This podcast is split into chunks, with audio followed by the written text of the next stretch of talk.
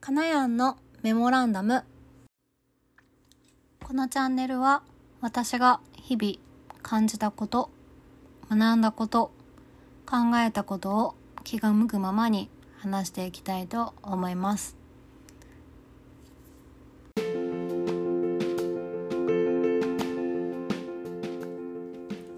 皆様こんばんは。6月2日水曜日です。残り出産予定日まで 8, 日となりました。はい。今日は水曜日だったので最近の毎週水曜日はあのベビースペースに出向いているんですけれども、まあ、今週行けるかなどうかなって思ってたら生まれなかったので普通に行けました。はい。先週会ったメンバーとあの助産師さんが同じメンバーがいらっしゃってたみたいでこのベビースペース時間の枠が設けられてて前半後半って2回あるんですけれども今日はちょっと時間の都合上後半に参加してみたんですがあの前半では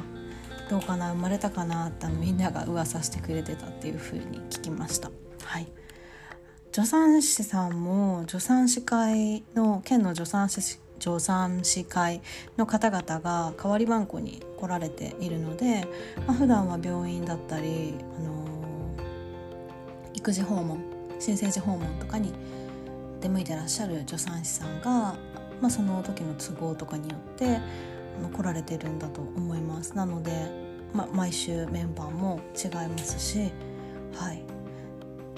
その助産師さんもおっしゃってたんですけどマスク2枚つけられてる助産師さんもいらっしゃって、まあ、その方は病院の方針での院長がそういう風にしているっていうことでおっしゃってて、まあ、それぞれあの働いてらっしゃるところに合わせたコロナ対策もしっかりされているんだなっていう風に思いました。はい、で今日その後半に参加したメンバーは私の他に2名いらっしゃって2ヶ月のお子さんとあと3ヶ月のお子さんがいらっしゃいました。で2ヶ月と3ヶ月って1ヶ月しか違わないですけど実際こう横に並べてみるとやっぱりちょっと3ヶ月の赤ちゃんって少しこう貫禄が出てるような感じがしましたしやっぱり身長がちょっとあの大きい分すごくあのその差を感じました、まあ、2ヶ月まだ本当に新生児赤ちゃんっていう感じがまだ残っていて、はい、3ヶ月の赤ちゃんの方は本当に泣き声もしっかりしていて動きも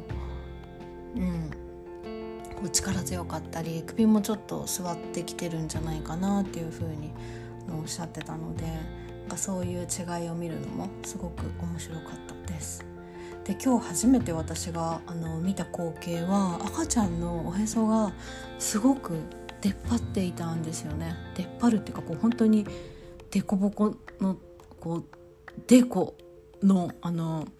文字みたいな記号文字みたいな形でボコってお腹から出ている状態になっていておへそが私デデベソっていう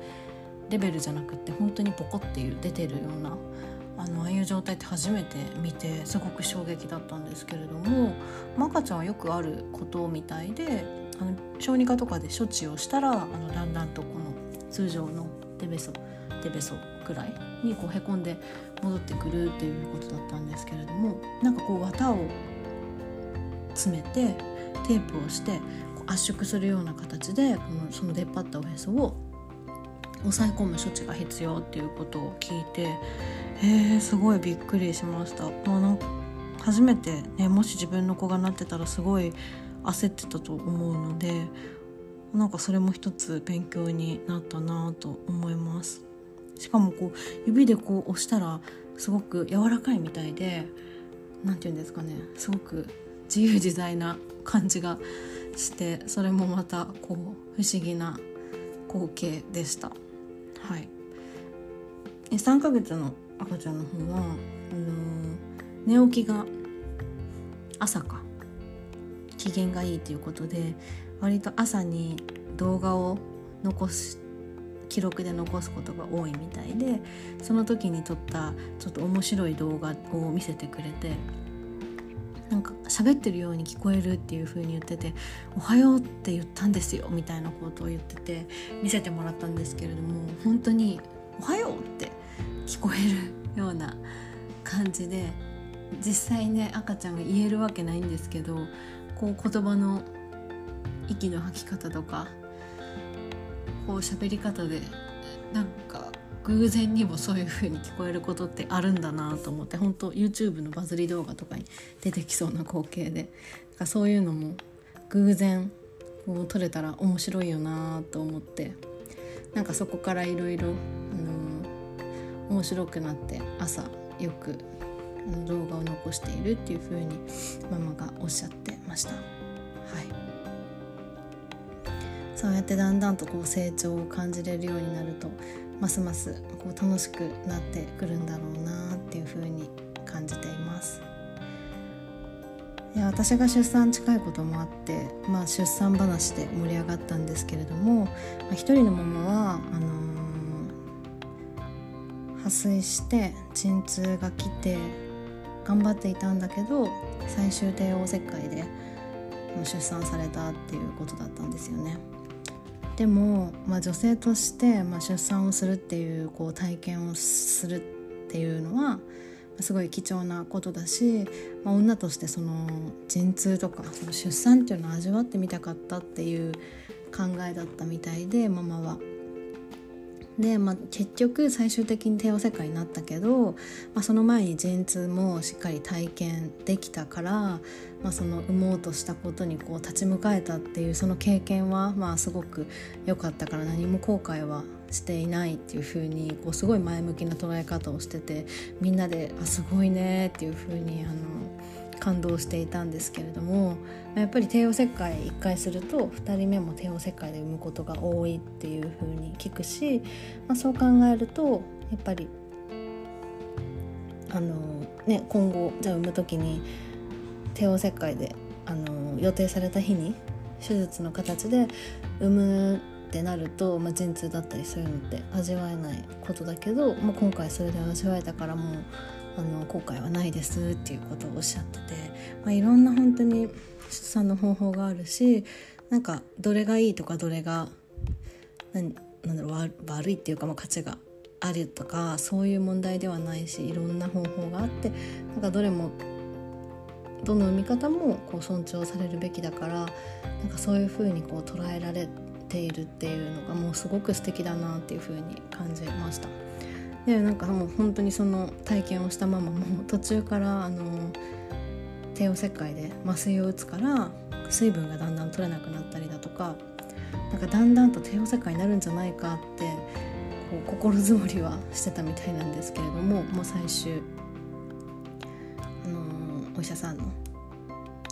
こう勧めというか流れでそうなったっていうことをおっしゃって私もそうなるかもしれないしあいろんな産み方いろんな大変な出産もあるんだよなって思って自分がどうなるかハラハラしています。今日いらっしゃった2人はあの破水のジンクスであるあの食べ物とか飲み物の話になり1人は焼肉を食べて帰ってお風呂入ってその後に破水したっていうことで焼肉もなんかすごい食べると破水するっていうジンクスがあるらしくってでもう一人はオロナミン C が効いたっていうふうに言ってました。その方も破水スタートだったみたいです。オロナミン C もなんかよく言われるみたいですね。だからあちょっと私もオロナミン C 買ってみようかなとかっていうふうに思いました。もう産みたいってなったらちょっと飲んでみて試してみるのも面白いかなっていうふうに思います。はい。えーと、一昨日抱っこひもの講座を受けたよっていうことで奥深いなっていう話をしていたんですがちょうど今日ベビースペースの帰りに赤ちゃん本舗によって、えーと、抱っこひもいくつか試着をしてきました。あ実際すごい勉強になりましたね。店員さんがあのいらっしゃってしっかり接客していただいたのでいろんな違いを聞いたりしたんですけれども、あのー、先日の講座でちょっと気になっていたエルゴはあの小柄な女性には向かないっていうなんかもうその情報が浮き彫りになったあの試着の時間でした。実際つけてみたんですけど私の体とはなんかちょっとフィットしてなくてあ全然イメージが違ったなって思ってたので本当にネットだけで買わなくてよかったなっていうふうに思います。それぞれやっぱり同じブランドでも形、まあ、もちろん用途も違うのでその形が違うだけでもフィット感も全然違いますし生地も違うし本当何を選ぶのかどこうん、どんなシーンで使うのかっていうところをもう少しやっぱり自分の中で明確にしないとぴったりしたものって選べないなっていうふうに思いながら帰ってきたんですけれどもただ抱っこをするっていうだけの用途じゃなくてどんな場所で使うかとかっていうところをもう少し掘り下げて考えるきっかけになったなっていうふうに思います。はい、予想以上に抱っこ紐ってこうがっちりこの中に赤ちゃん入ったらめっちゃ暑いよなと思いつつまあ想像はしていたし実感もしたことあるんですけれどもうんなんか重さとか軽さとかその辺りをなんか重視したくなりましたね。うんいろいろつければつけるほどまたいろんなこう思いが出てきてますます悩んできたなっていうのが現状です。まあもちろん使うまで購入するまでにまだまだなのでいろいろ検討していきたいなっていうふうに思っています。はい。それではまた See you!